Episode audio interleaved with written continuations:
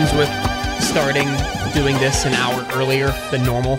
Yes, and I- it comes with staying up until midnight watching Mindhunter, and then the kids waking up at like six. Oh, nice. See, I was up until midnight as well, but I was watching a wrestling show that did not need to be four hours long.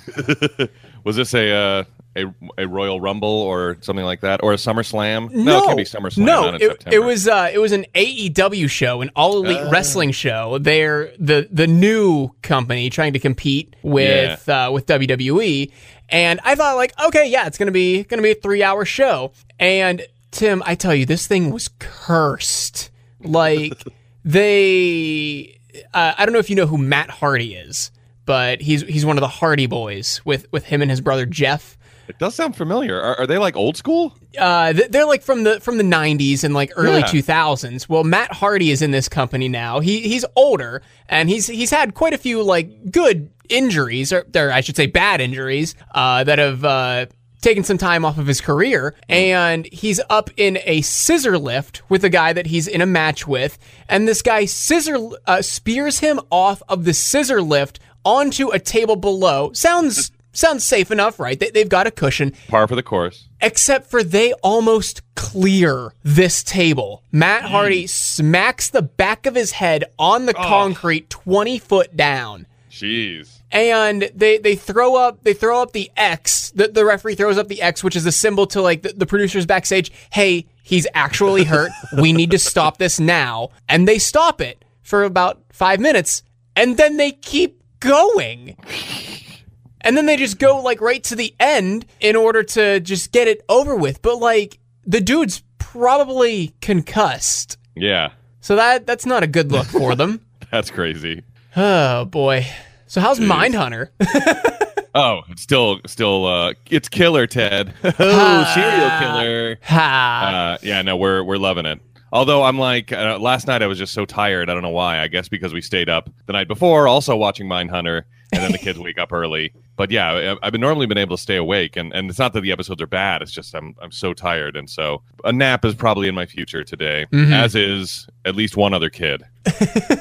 at least. Yeah, I uh I I know that feeling. Well, I mean, I, I wanted to start so early because we uh were planning on going to Waldemere today, but then we went yesterday. So Huh. I I mean, well, we we can we can get started. Uh, I mean, I don't have anything else to to delay things with. That way, we can both be done with this and uh, carry on with our days. Why not? All right. Welcome to No Hugging, No Learning. It's a show about one thing: watching Seinfeld for the first time. I'm Tim Murphy. I'm Ted Hollowell. And today we will be talking about the postponement, season seven, episode two. Uh, but before that, we didn't have any homework from last episode, but we did have some trivia and tidbits. And I wanted to go back to the, I think it was, oh, the understudy, because I did find yet another possible translation of what Frank was trying to say in Korean when he said that her, you know, her dad said to me, this guy, this is not my kind of guy. Uh-huh. So someone says it might be Ono Inawa Sheo, and the person said Frank's Korean isn't very good, but from my perspective, it sounds like a translation of "I don't like you," Hmm. Okay. and, and that was from an actual uh, like Korean, like learning the Korean language website message board or something like that. So um, I put a lot of stock in that.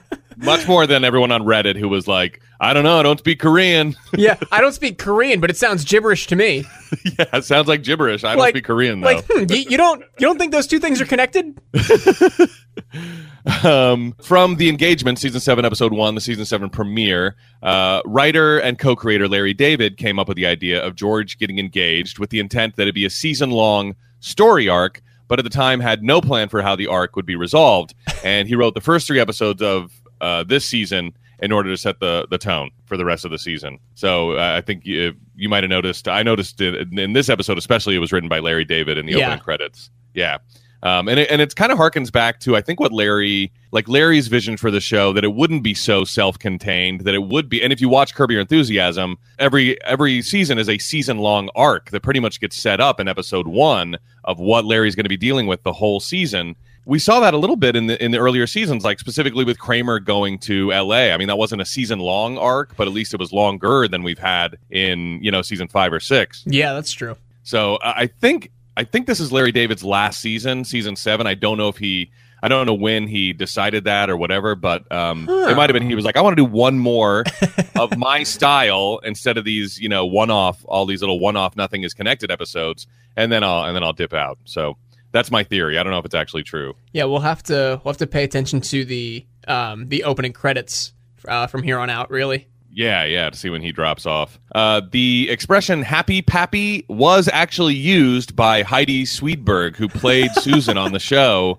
in off-camera conversations with Larry David, uh, which I thought was pretty funny. So that came from real life. And this answers a question that I had in the last episode. All the clips in the flashback montage of George and Susan's relationship were filmed specifically for that episode. Hmm. So they weren't like previously deleted scenes or anything like that. It was all new footage, which I suspected because I was like, this looks like a flashback, but I don't remember any Yeah. I, I don't. I don't remember. I don't remember this scene at all. It, it, it looks like it looks like it's on their set. Uh, Yeah. but th- that's that's great. I, I I really like that. Yeah, and I mean, uh, what a lot of extra time. I mean, Yeah.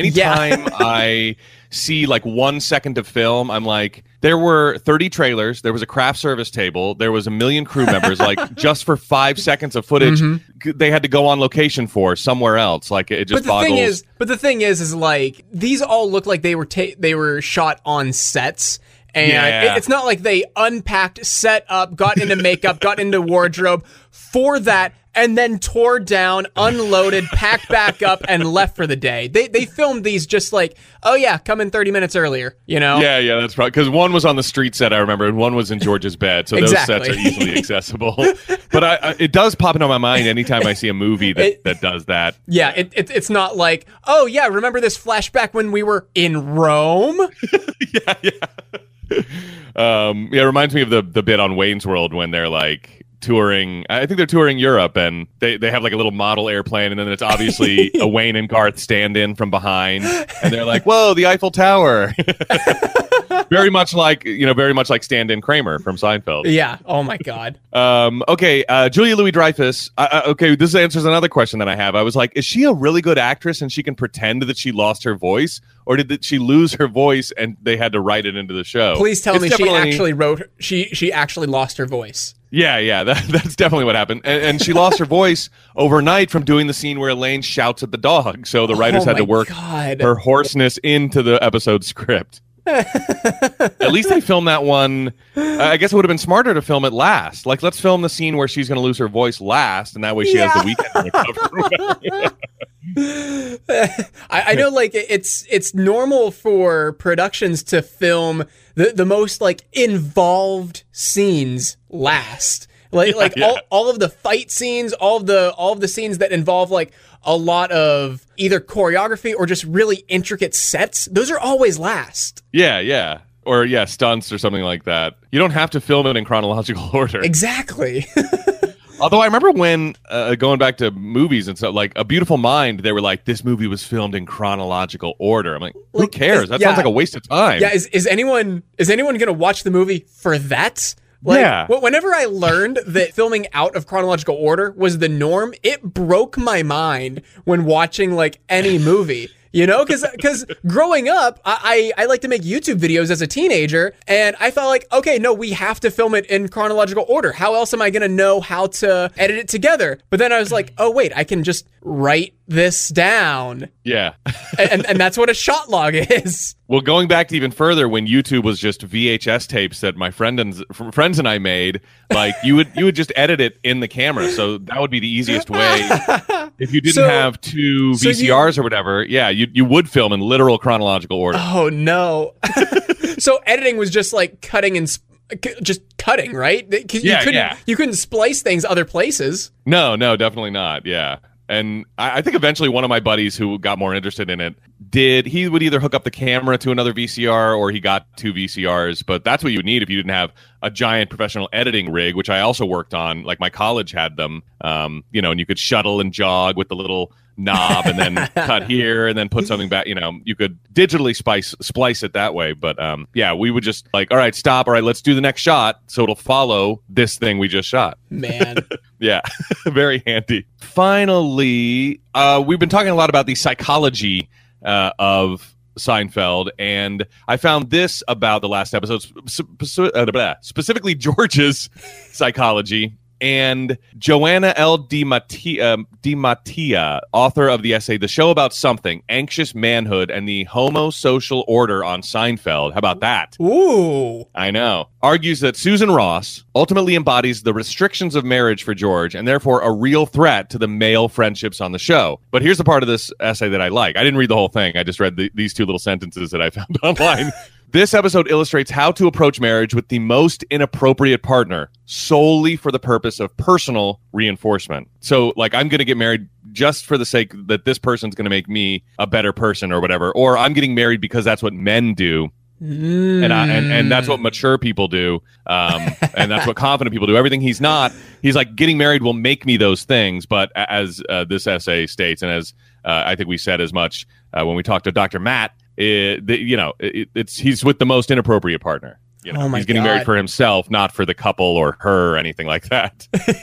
so I found it pretty interesting that someone had dissected it even further, and that's all I got. Okay, we do have actually something in Newman's mail sack that we will get into at the end of the show. And is there any other like newsworthy bits or anything? I didn't see anything. No. Okay. Uh, no, nobody, nobody died. Hopefully. Um, uh, although we are recording Not- this no, no. A, a week before it comes out, so you know a lot can happen. All right. If you've never listened to us before, we are not a research-heavy show. Uh, I'm watching these epi- episodes for the first time ever. Tim is watching these episodes for the first time in chronological order after being a lifelong fan for years. If we miss something, if we egregiously skip over something, please send us an email, send us a tweet at no hugging on Twitter or no hugging, no learning show at gmail.com. Reason being is we like to run through these episodes just stream of consciousness. If there's something that comes up, we assign it to ourselves the week following as though we are giving ourselves homework. If you like what you hear, please give us a five star rating and a written review on Apple Podcasts, and we will send you a no hugging, no learning sticker free of charge. Uh, we haven't really had any new iTunes reviews in a couple of months. Uh, probably, I mean, it, it's the pandemic. I'm not really gonna care that much. But honestly, if you just email us or send us a DM, I'll send you a sticker. It's it's no big deal. I've got a bunch of these things. Um, but but that that made me wonder: should I set up like a site? That would make it easier for people to like request one. Do you, do you think that's do you think that's a necessity, or or just uh, saying, hey, yeah, email us or tweet us is enough? I think that's probably enough. Okay, all right. I I mean, the, if we do set up a site that would give us the avenue to have other merch, but I mean, we're already into season seven, and we've and we've only done stickers so far. So if we were to do T-shirts, I think we would be on the Seinfeld concept for like another nine months. Yeah, yeah. But a- anyway, if you would like to give us a rating and a review, it, it would be greatly appreciated. If not, we'll send you a sticker anyway. Just uh, DM us or email us your mailing address. That being said, season seven, episode two, the postponement.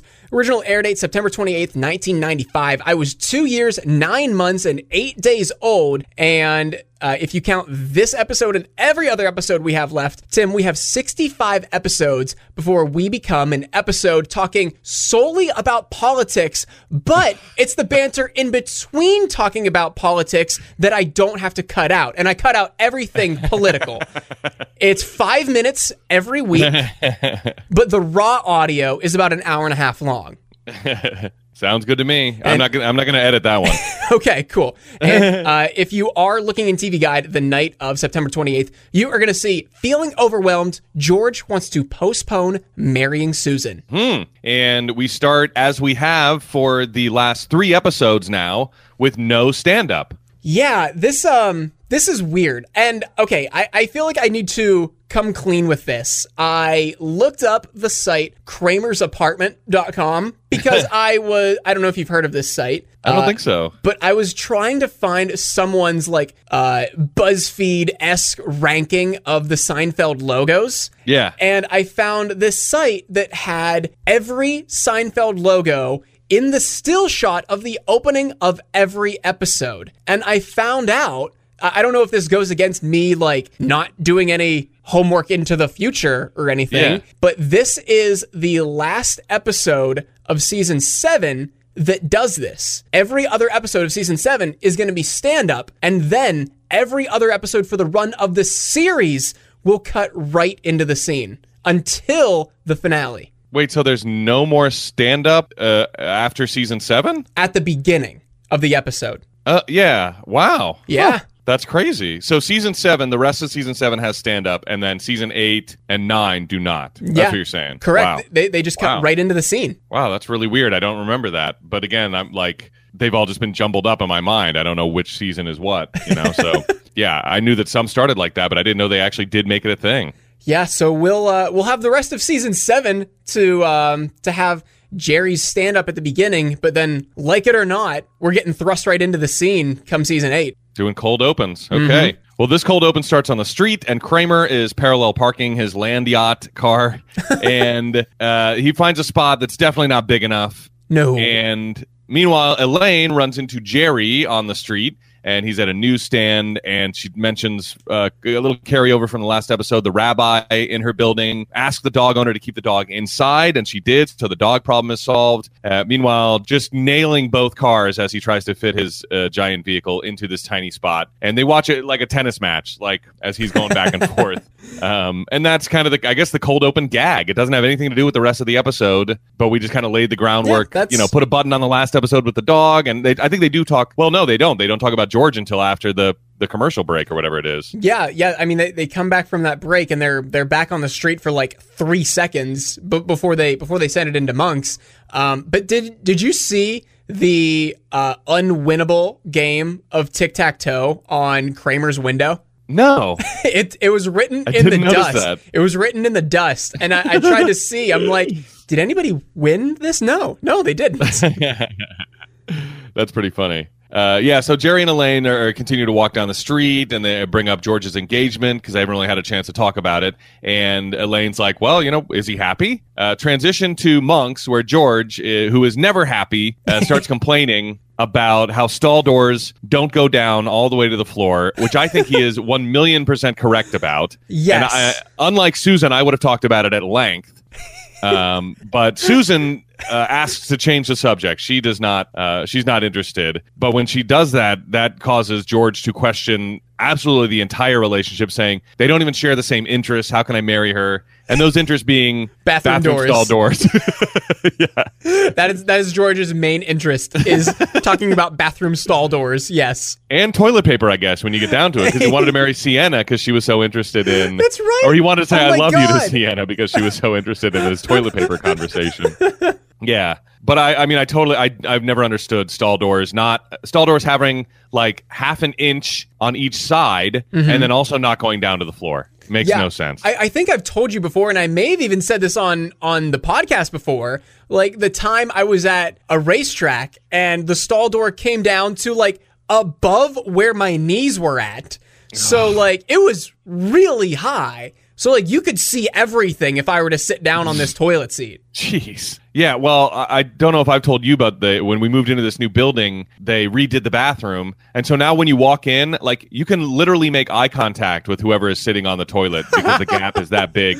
You can make eye contact with any part of their body The- you want to, frankly. The gap on the side of the door? Yeah, yeah, the side of the door, yeah. Okay, I was, I was gonna say if the bottom of the door is so high that you can make eye contact with them, then what what's the point of having a door? No, but the the the gap is so big on the side where it closes Yeah. that you could see. I mean, you could see whatever you want to see, and you know your eye is just drawn to people in a room just evolutionarily. So when I walk into the room, when I walk into the bathroom, I'm now trained to like look up at the ceiling or over at the sink or like straight ahead at the at the urinal instead of the stall. Like I had to train myself not to see if not to check if anybody was in there because you can. I mean, you can see everything. You can see directly into the bowl Oh, for when you walk into the door. Yeah, it's awful. Um, so in the apartment, there's no. Here's the other thing. They must have. There's no stand up. There's also no establishing shots so far. We went right from the street directly into Monks. That's back right. Directly into the apartment. They must have like really had a lot. And I, I felt like this was a very dialogue heavy episode because there wasn't a lot of scene changes and stuff like that. I mean, there there are, but yeah, I felt like this was very pretty dialogue heavy, not necessarily action heavy. We segue back from Jerry and Elaine's conversation in kind of a funny way that that people started noticing uh, a little ways back and started making fun of as kind of like a like a sitcom move, like a basic sitcom move where Elaine asked, "Is he happy?" when they were on the street, and Jerry, when they're walking into the apartment, he goes, "Yeah, he seems pretty happy." Like, did he wait? 10 minutes to answer her question until they were back up at her apartment door. So is this their, used to do is, that stuff all the time. is this them parodying that I don't think it's a parody. I think it's an actual segue. I think they were trying to segue like old sitcoms used to do before people noticed it was kind of hacky. And like, wait a minute. I mean, you could argue that he went, hmm, that's a good question. Well, blah, blah, blah, blah, blah, blah, blah. And then finished up his thought when they got to their door with, yeah, he seems pretty happy. I mean, but but it, it's more of like that dumb transition thing where, you know, is he happy? We see George not happy back up into the apartment. Yeah, he seems pretty happy, but they've been walking the whole time. George, presumably in silence, you could say. Jerry notes Elaine's lack of enthusiasm about the conversation regarding George's engagement as she cracks a bud in the middle of the day. Yeah, damn. yeah. A bud heavy. It's not a bud light. it, it's a bud. It's uh yeah, it's a bud thick. Yeah, yeah. It's the classic Budweiser red can. And he you know, posits that she's jealous that it's not the one getting engaged, but George is. Uh, meanwhile, Kramer enters, uh, concerned that the dog napping that took place in the previous episode is going to go on all of their permanent records. And I love what Kramer says here I-, I may never get a job. I won't be able to get a job now. like that was going to be a problem. Yeah. Um, Elaine, meanwhile, crushes the Bud Light that she has killed within the last minute. uh, and she's like, you know what? Let him lock me up. And she uh, throws the rest of the cans over her shoulder and walks out the door. what uh like I didn't even see her buy the bud. Like where where did this come from? Yeah, that's a good question. They see they, they must have even stopped at a store or something.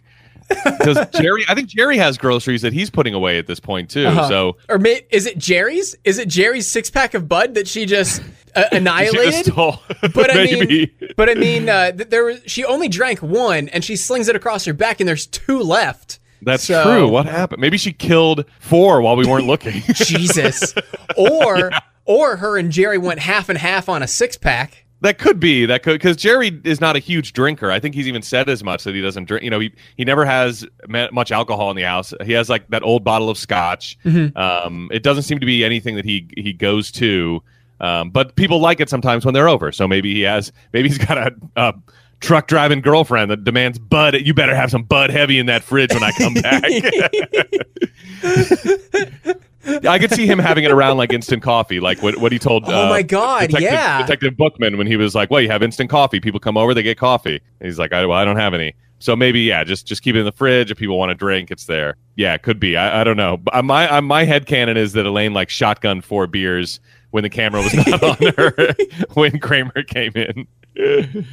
so over in Elaine's building, uh, she runs into outside Rabbi Kirschbaum, the rabbi she was talking about with the dog situation, and he's got a very interesting way of talking. He enunciates everything very clearly and I guess monotonously. He's kind of monotone as well. Mm-hmm. And he notes that Elaine doesn't seem like herself. And does she want to talk upstairs? And Elaine takes him up on that offer. Uh, back in the apartment, George puts the stall door idea to Jerry. He's like, What would you think of this? If the stall doors in Yankee Stadium went all the way to the ground. And Jerry likes the idea. Although I got to admit, there are certain times when the stall doors the way they are are probably for the best. And, and I think when they are short or whatever, you know, like they're worried about people having sex in there, doing drugs in there, something like that. You know, mm-hmm. two things that might happen at a Yankee Stadium game. so I might understand having them, you know, like in places like yeah. that where you know public parks, uh, bus stations, uh, you know, maybe even maybe even Monk's Diner, you know, in McDonald's. Yeah, yeah, exactly. I mean, there there are times when you do need them. I agree. So maybe it's not a universal idea. Although I've heard that in Europe, like that is the norm. Really? Yeah. Interesting. Yeah, I don't know. I don't know if that's true or not. Oh, we do have European listeners though. Let us know. Is yeah. that weird when you come to America or whatever, or you hear about stalls that don't go all the way down? Or just let us know. Do your stall doors go all the way to the floor? Yeah. Uh, and he brings it up really just to complain about Susan, and Jerry agrees. Uh, by the way, Superman's still on the bookshelf and the fridge in, in this scene, and George panics about the December wedding. They're getting married in December, and I guess if this is real time, like he proposed at the beginning of the summer, and now it's September, pretty much. Uh, you know, if, if the show is airing at the time that the characters are living, you mm-hmm. know, so that's uh, pretty close. And Jerry suggests postponing the wedding, which George didn't know he could do, which I like. Wait, what do you mean? People people can do that? You can do that? Yeah, he he settles with March 21st, the first day of spring, and he's like, you know, spring, rejuvenation, rebirth, everything's blooming, all that crap. yeah, yeah. And this seemingly puts George at ease, but he's actually directly under the surface very terrified of Susan's reaction. But he must do this. Jerry's uninterested the whole time. He's just looking at a paper and just sort of like agreeing I don't think with he- whatever George says. I don't think he looks up once, does he? No, not really. He's just like, yeah, yeah, you should do that. Like, still reading, not even paying attention to what George just said. and the scene ends with Kramer and Jerry discussing whether you know because George says, you know what, you're a good friend. Even if you even if you murdered someone, I wouldn't turn you in. And Jerry puts that to Kramer. Would you turn me in if I murdered someone? And Kramer says, definitely, yeah, Oh, yeah, absolutely. 100%, absolutely. yeah. And you know, he brings up something about that being the law and things like that. Uh, he wouldn't want that on his permanent record. That's that's the way I read that. I, I read it kind of as a callback to him going, "Oh, great! Now I have a, a police record, you know, a permanent record."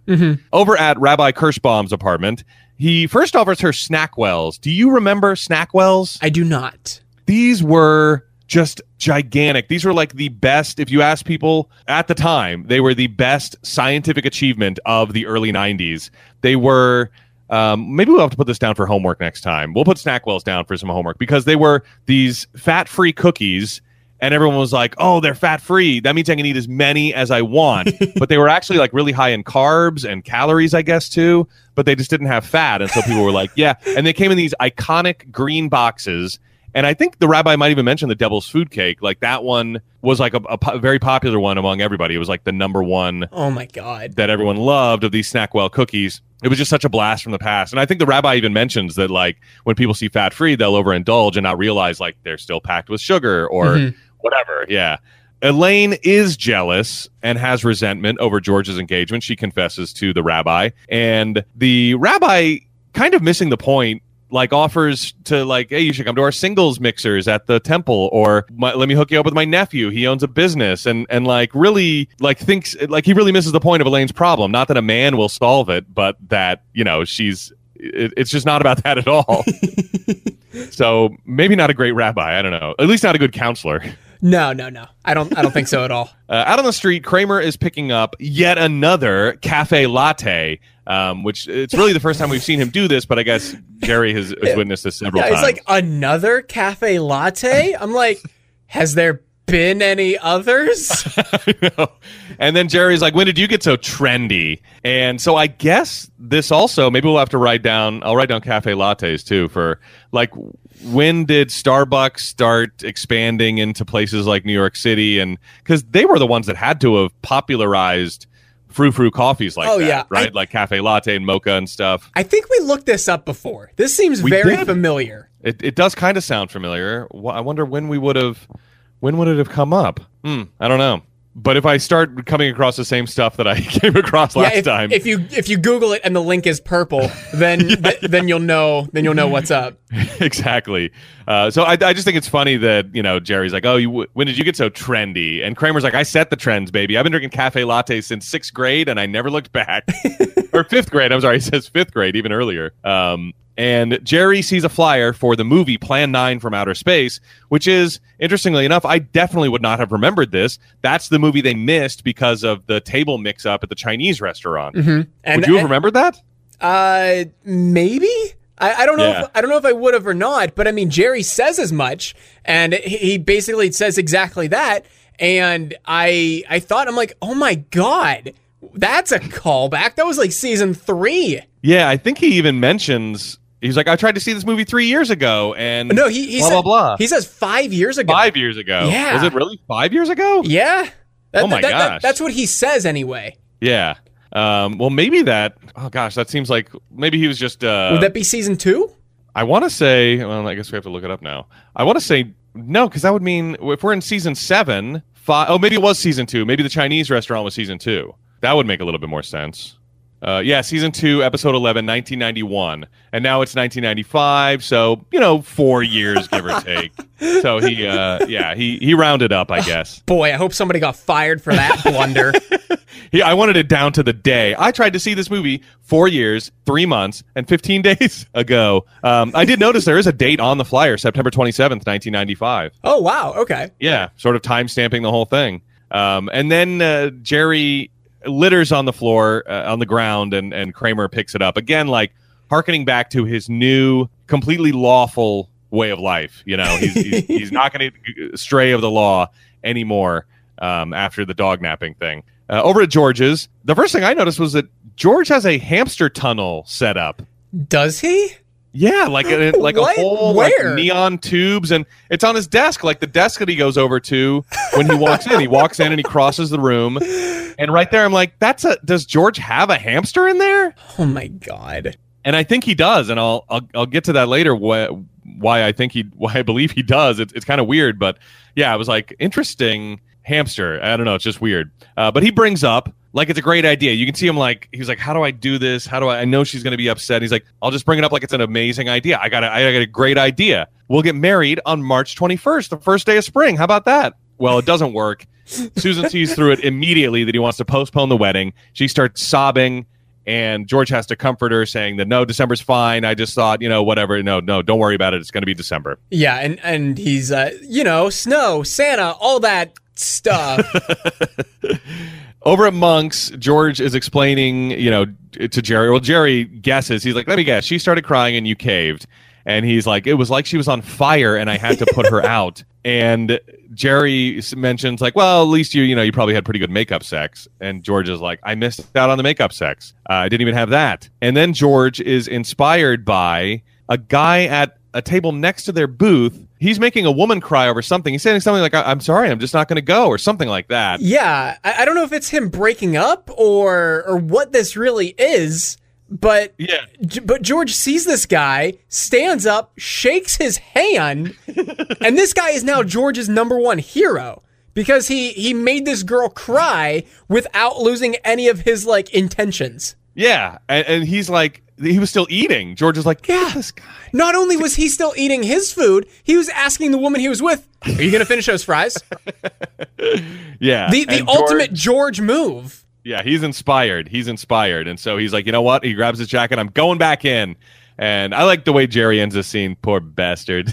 I just like the way he delivered that line. Outside of Elaine's, the rabbi, Rabbi Kirschbaum, runs into Jerry. He's like, I guess you're going to see Elaine. Uh, you know, it's it's interesting the way she feels. You know, and he's like, what? And Rabbi, the rabbi completely just spills every secret that Elaine told him to Jerry about George, her thinking George is a loser and resenting his engagement and being jealous that she, you know, she's not the one being engaged and stuff. Uh, just, just laying it all out the, there. The way he says, uh, "I recall the word loser being peppered throughout" was was great. Yeah. So we cut to George's, and at the beginning of this scene, so he tries again. She's on. It's the exact same setup. She's on the couch reading a book. He walks in, crosses over, and this is where I'm like, does he feed the hamster? He picks something up, and he is something in his hands, and he drops it. And I rewound it to try to see what it was, and it looks like it might have been a bunch of sunflower seeds or some sort of like hamster food. But from the sound of it, he just dropped it on top of the cage, not inside it at all. What did you make of that? Did you catch that move where he picks something up I- and then drops it? I did, but I didn't think anything other than like, oh, he's taking the change out of his pocket and dropping it on its desk. That could be too. Yeah, I, I couldn't think. I mean, it might have it might have been changed because it had like a grayish thing to it, but I just found it really weird. I didn't know what it was, and I still don't honestly. if anybody has any line on what he does at the beginning of this scene, does he feed a hamster? Does he drop his? That's what I thought too. I was like, is it his keys or something? I I had no idea. Um, let us know what you think. Uh, well, then he starts sobbing and she caves. So he cries and she caves. He's way over the top about it. He's like doing that thing where you like uh, shake your wrists back and forth. You know, you shake your hands back and forth, and and I mean, he's just. I thought he was acting, but you know, in a in a scene coming up here, we'll find out that this was very real. This uh, this was way over the top, but it was very real crying. Yeah, I thought I thought he was just putting this on for Susan. I I, I thought that too. It's very high pitched, like I don't know what to do. I don't want to do it. Because like even the look he gives whenever it's just on his face, he's like, oh whoa, that worked. Yeah, yeah. As the soon as soon as she's like, yeah, we, you know, don't worry about it. We'll postpone it. And they hug, and he's like, huh? Yeah. He gives a little look like behind your back, like, okay. I, I, I thought that was the acknowledgement of like, yes, this was fake, but I'm still surprised that it worked. it reminds me a little bit of when Cartman pretends to cry on South Park, like that style. So yeah, over at Elaine's, Jerry goes up and just immediately tells Elaine that the rabbi told him everything. And Elaine is shocked. She's like, for a rabbi, he's got how can a rabbi have such a big mouth? And I love Jerry's delivery here. That's what's so fascinating. Uh, over at the movie theater, Kramer is drinking a cafe latte. Jerry tells him he can't take it inside, and Kramer goes, "Oh, we'll see about that." And he hides the cafe latte in his pants. Well, yeah, Which- not, not not not only that, but like he's a never heard of this rule before. But the first thing he says is like, "Well, that's stupid." yeah, they don't allow outside food in the theater. How many movies has Kramer been to? Apparently zero. Yeah, even though we have seen him in several. Yes, Uh, maybe this is the first time he's tried to sneak food, and he's like, "Why hasn't anybody thought of this? this is revolutionary. I'm not going to pay for yeah."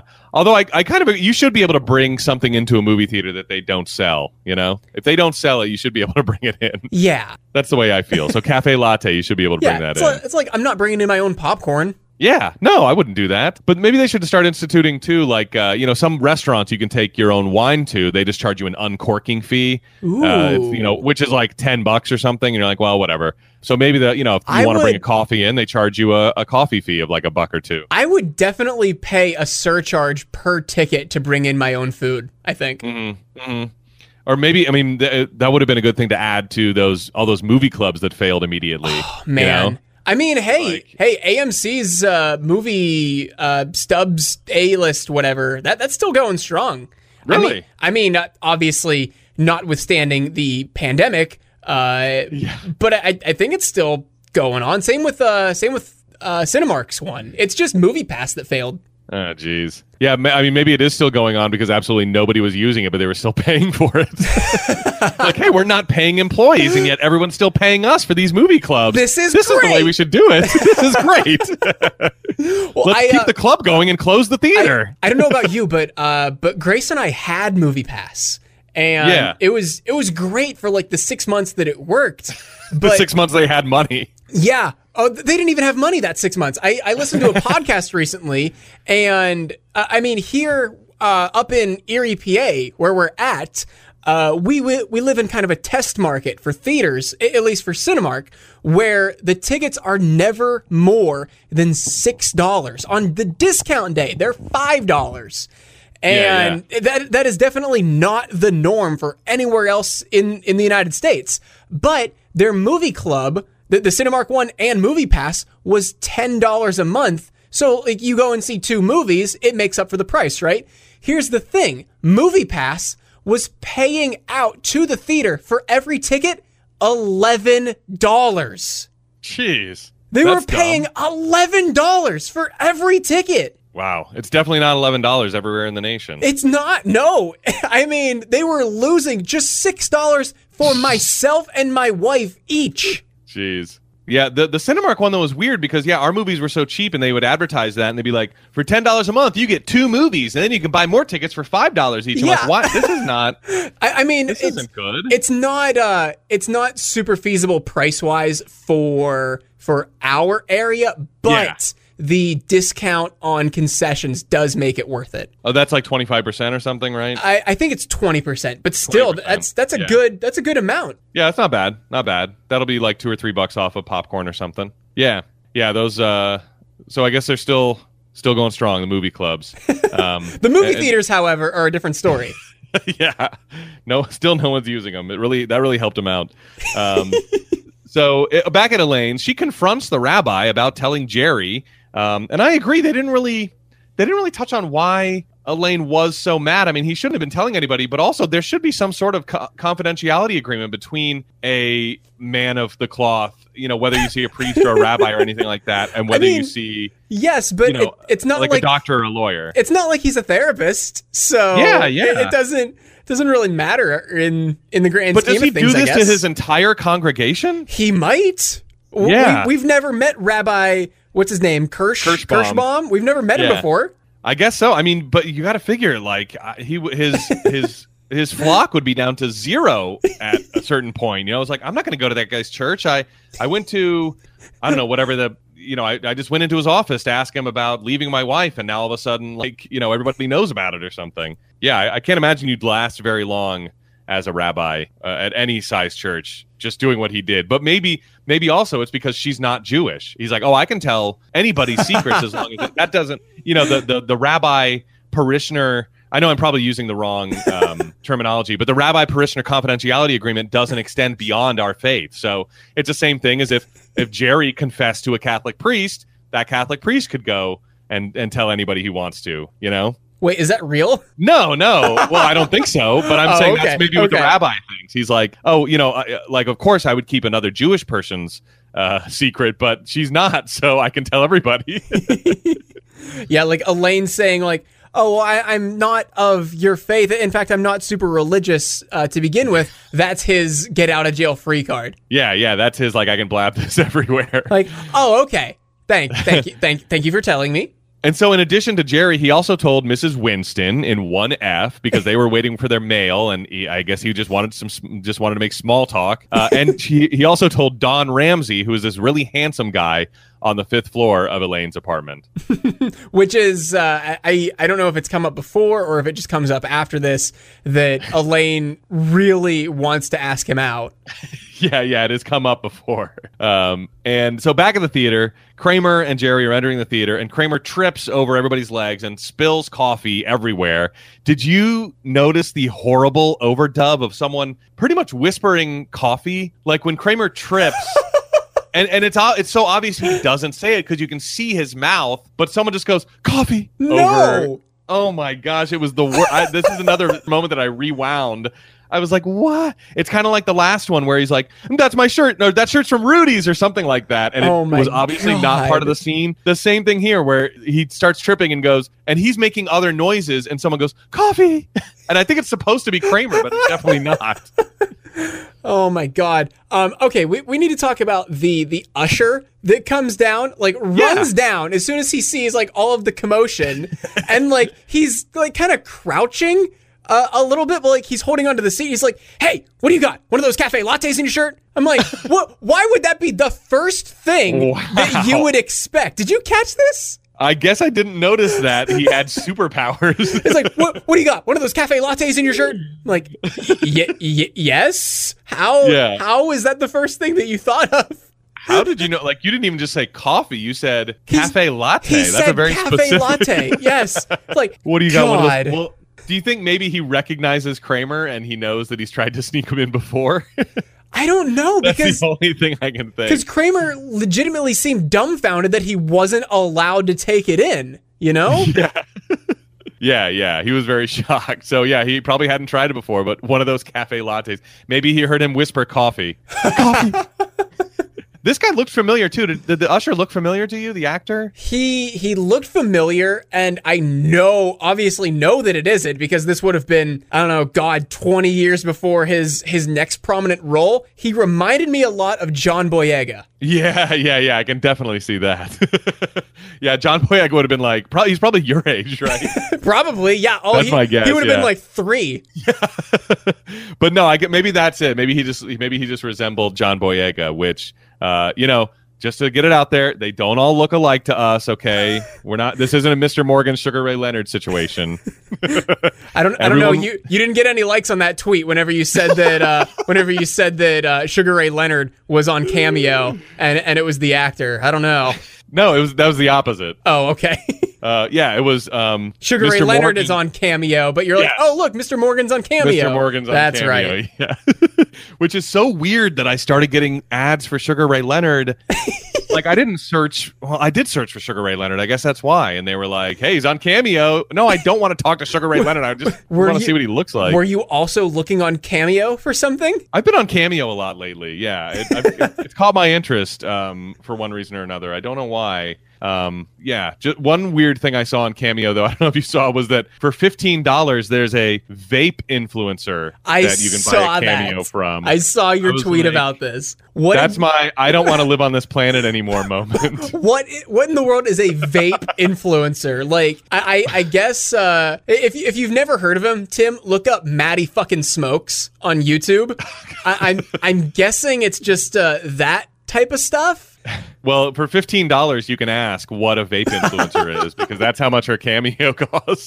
hey, 15 bucks isn't that bad, honestly. no, that's a that's a that's super low considering it's like steal. even the lowest YouTube stars are like 150 bucks. You know. Yeah, well, actually, my my one friend uh, got a cameo. I, I, I don't know why I'm I'm saying my one friend like you've never You heard only of him. have one. Yeah, well, uh, not not like you you've never heard of him. It's Aaron. Aaron's Oh, brother. Aaron, okay. Oh uh, got gosh. him a cameo from uh, the YouTuber and competitive eater LA Beast. And th- this thing's only like 20 bucks and Oh my god I don't know if you've seen most cameos they're like maybe 30 seconds and Yeah. they're, they're literally just reading the script that the person like sends them like oh good luck on finals you know shit like Yes. that LA. Beast's cameo to Aaron was six minutes long, Oh and he goes into a diatribe, like talking about his baseball cards. It's incredible. It was the best. if you're a fan of LA Beast at all, if you know who that is, his cameo is more than worth it. Totally worth it. The, the dollar per minute ratio. that is awesome. I I have a like uh, um as much as I've been spending. I was like I have a fantasy of like sending the most random cameos to people. It'd be great if you could do it anonymously. You know, I don't know how you'd get them to. I guess you could put their email in. Yeah, I guess you could put the email in, and when it's ready, like if I just spent fifteen dollars and like sent a vape influencer cameo to you, Ted, and like just ran like, why did I get this? I don't think they have to say who it's from, right? They can just say, hey, Ted. I heard you love vaping, so you know, like I could just make up stuff about you, or just have them roast you or something. You could, you could, but that would also require me to open the email that has been sent to me unsolicited. yes, that's true. That's true. Yeah, it'd be like your cameo's ready. Be like, well, I didn't. This is obviously. Yeah, you'd have to. God, I don't know how. Your cameo from Chris Hansen is here. I'm like, what? Your cameo from the vape influencers here. Yeah, there's no way to send anonymous cameos, I guess. I, I would love to figure it out, though. Not that I have the money to do it, but one day I might. and then I'll spend like, you know, $750 to. You're gonna blow your entire paycheck on cameos and just send them to people that you haven't spoken to in six years. Yeah, yeah. And just, just random stuff. um, So send them to all your old PDs. yeah, yeah. And just about how great I actually am. Like, well, you were wrong about him. He's good. yeah, that I, I would I would love to start doing that, especially like get, just getting the most expensive ones and Yeah. just having them do random stuff. Um, like another one went viral. I mentioned Snoop Dogg, and I, I know how much he is seven hundred fifty dollars because a uh, professor got him to record a cameo telling all his students to read the syllabus. Make sure you read the syllabus God, at that- the beginning of the yeah. I, I I saw this and it's just like what what professor right now is willing to drop seven hundred and fifty dollars on a Snoop Dogg cameo that just says, "Hey man, read the syllabus." You That- got to read your syllabus. that, that was basically it. Th- There wasn't much to it. Yeah, there's a lot of information in there. You got to read it, something like that. Here's my other line of thinking too: is I do know there are plenty of Seinfeld actors. I think J. Peterman is on there. I think the Soup Nazi is on there. You know, if if it's not cost prohibitive, are you allowed to just buy a cameo and say, "Hey, talk about how awesome my podcast is"? I think so. Could, could we get J. Peterman to go? I love no hugging, no learning. It's the best. I love. You know, I mean that. I'm pretty that, sure. right? I'm pretty sure, but I don't know if that was a J. Peterman impression or a Donald Trump impression. My Donald Trump impression's a little breathier than that. but I can understand where, yeah, now I hear it. He, he's definitely going to be on Cameo after he's out of office, isn't he? oh, God. Oh, no. Yeah. yes, I think so. Um, but yeah, I, I I don't think there's anything stopping you from doing that. Yeah. I, I mean, Or, the, I mean, the other idea I had is like get pay a celebrity to just say uh, that they love my radio show. Like, is that, would that be cheap or would people go, oh, that's fake because you paid for it? Or, I mean, it, it would be it would be totally uh, reasonable. Ha- have them do a, a couple of liners for you, like, "Hey, it's this person. You're listening to uh, what, what what's the name of your show? Murphy and the, Q Morning Hustle." yeah, I mean, that's, I was like, what a great way to buy liners. Again, if money was not an option, which it definitely is. It's it's definitely an option and an incredibly limited one at that. Yes, yes. So this is all just a pipe dream right now, but it's what I've been thinking about as I've been browsing Cameo. Just other ways to use it besides Happy Birthday or whatever. um. So where the hell are we? Oh yeah, are we done with this? Oh, we'll, wait, we haven't we haven't even finished the theater scene. The guy asks Jerry if what happened, and Jerry like admits that he, Jerry turns him into the usher that he did bring in one of those cafe lattes. uh, over in the apartment, Elaine is still upset and George comes in and she's super over the top in congratulating him because it's the first time she's seen Oh uh, him God. since the engagement. and so she's like, you know, just pulling out all the stops and um, going full steam and, and talking about how happy she is for him and stuff like that. And I love as she's leaving what George says because it's Oh the way god, this he emphasized it. He's like, well, you know, if, if you ever get a date, the four of us could maybe go out. I'm like, that was the wrong word. Oh. You could have said that as long as you didn't emphasize if you ever get a date. Oh my god, this It, it could be like if you ever get a date. Well, maybe that would even be wrong. such a non-intentional burn, you know? Yeah, yeah. Like if you ever get a date.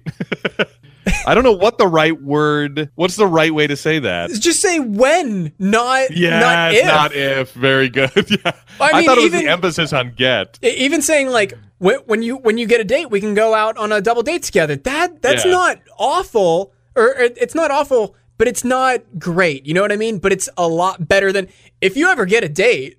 If you if you ever get a date, the four of us can go. Yeah. So the next time you uh, get a date, the next time you have a date, the four of us can something like that. Yeah. Yeah, that- like assuming that, that's it's going to happen. That's even better. The next time you have a date, let's go out together, the four of us. yeah. yeah, and Elaine is like Elaine's about to break. The smile on her face is like about to she's about to unload on George as we've seen so many times before, but she holds she holds back, but I, like one more second before that door closed and it would have she would have exploded. God. Uh, and George tells Jerry about the crying and how it, you know, now the, the wedding is postponed. Uh, Kramer comes in.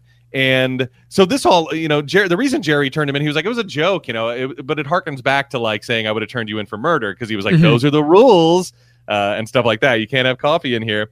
But Kramer's like, you know, you know what? You changed my life. I'm, I found a lawyer and we're going to be suing because the coffee was too hot. And Jerry says coffee's supposed to be hot, and Kramer says not that hot. And that's pretty much the end of the episode. We do get one more little epilogue, and this is where George and Susan are in bed watching TV, and they run across Rabbi Kirschbaum's like cable access TV show. I guess he has like a cable access show, and he starts telling the story about let's call her Elaine, and she is resentful of her friend's engagement. Let's call him George. and also he you know he's like she thinks george is a huge loser and things like that and then he goes into a story that we didn't see that i guess presumably george ted is is going to a prostitute when you're married considered cheating and and that he didn't think it was because they're never going to see each other again so what's the difference or something like that Oh my god. that was that was weird because was he making that up or did it actually happen i, I- guess it actually happened I'm guessing it actually happened, but like both Susan and George are just watching this and they're just both stunned. yeah mouths agape Oh God! I I, I wanted to ask you this: Was this um uh, uh, back to the previous scene? Kramer Yeah. saying that he was going to sue for um uh sue for millions for the coffee. Was this before or Uh, after that old woman got got burned for spilling coffee on herself? I'm certain it was after. Um, and I'll write that down for next time, this hot coffee case, because I'm sure it's going to come up in, in the next couple episodes. But it probably was after, and they were probably parodying it because it was like, you know, it was it was laughable at the time. And I think conventional wisdom about that case where the woman got hot coffee, she burned her lap, Mm-hmm. and then she sued and she won, and everyone was like, "What an idiot! How do you not know that coffee's hot?" yeah, but the thing I is, think- is like she didn't want to sue. Like she sued for her medical bills. Yeah, I, I, I don't even know the full story. I think there's even a, a recent-ish documentary about it because yeah, I think so. because because conventional wisdom sort of flip flopped on it and going, no, she she actually deserves to win, and here's why. Mhm. It's not just that coffee's hot. It's like here's here's yeah the like actual. everyone everyone seems like to think that oh this is the beginning of like frivolous lawsuits Yes. you can sue anybody for anything but no like this this was an elderly woman she got seriously hurt and seriously burned yeah, yeah. It, it- the burns were bad on on top of yeah, the expectation of what the the temperature of the coffee should be, et cetera. And it's why you know caution hot is on the top of all the lids now. I, I think. Mhm. Yeah, yeah, you're right. Um, Yeah, so we'll we'll have to do a, a little dive on that because, like I said, I'm I'm pretty sure it's going to come up in the next episode. But uh, that's all. That's it. That's the end of the episode. All right, do we have any homework then? Uh, I, I mean, obviously the the hot coffee lawsuit stuff. I, I want to find out like when that was. Um, is there anything else? Yeah, uh, we'll talk about Snackwells. We'll Okay. talk about. Uh, we'll figure out if we need to go back into the Starbucks pool. I don't remember why that would have come up, but we'll see. Um, the actor who played the usher, I just want to know if I recognize him from anything else. And yeah, and then the hot coffee case. All right, what stuck out to you visually from this episode? What do you want to use as cover art? Because I really like Elaine's smile at the very end as she's about to break. But I, I also like uh, George fake crying and being consoled by Susan. that's funny too, because yeah, if you could get him like mid wrist shake, that's funny. Um, yeah, I don't know. Uh, either one of those, I'm fine with. I, I want to commend you on the shot you got of uh, from the understudy of George trucking Bette Midler. I thought that was great.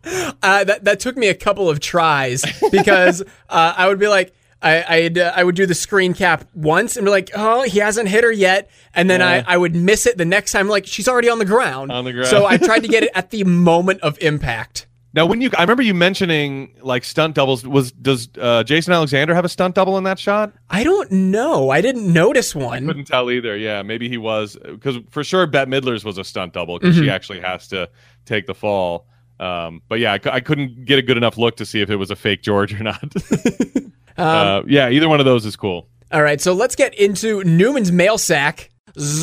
Okay, so it, this week comes from Elio Canella. He writes, Hey guys, I just listened to the Understudy episode. While it's not my favorite episode, the one scene that always stood out to me is when Elaine meets J. Peterman. Season 7 goes back to story arc mode as we see the return of Susan, but wait until you get to seasons 8 and 9. Things really go off the rails, both good and bad episodes. Some better than others, but they're all fun.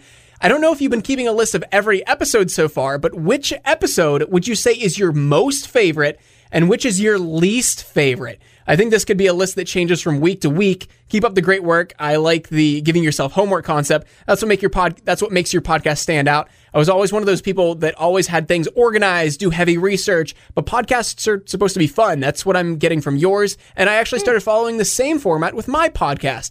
Elio, thank you so much. Yeah. Um, do you have a definitive favorite and least favorite episode so far? I I don't think so. I mean the the one I keep coming back to is the puffy shirt. Like that one just Hmm. it really stands out as like living up to its legacy. Um, but but I, I- don't know if it'd be my favorite. I remember like when we reviewed that, like we got to the end and we were both just like, I mean, I, I, I don't know what else you want to say about this. It, it's a classic for a reason. Yeah, yeah, and and some of them have not been, you know, but that one for sure really is. Um, but I don't. But it's so cliche too. It's like, wow, the puffy shirt. Come on, are you even a fan? Fucking oh, Seinfeld, like Seinfeld? normie. N- Name every episode. uh, so yeah, I don't know. What about you?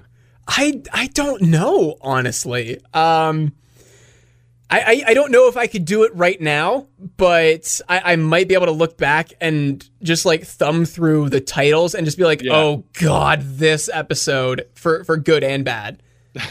yeah, yeah, I, So might, may- I might be able to do the same May- thing. Maybe that's something we could do for homework next week for Elio. All right. All right, so next week, or no, uh, before we get to that, uh, let's see if we can come up with a better description. All right. So we had feeling overwhelmed. George wants to postpone marrying Susan. It's not bad. I, I think we could probably bring Elaine into it somehow and not really make it too much longer. What are you thinking? What about uh, George? Something about maybe this connects them too much, but George and Elaine both have overwhelming feelings about his engagement. Hmm.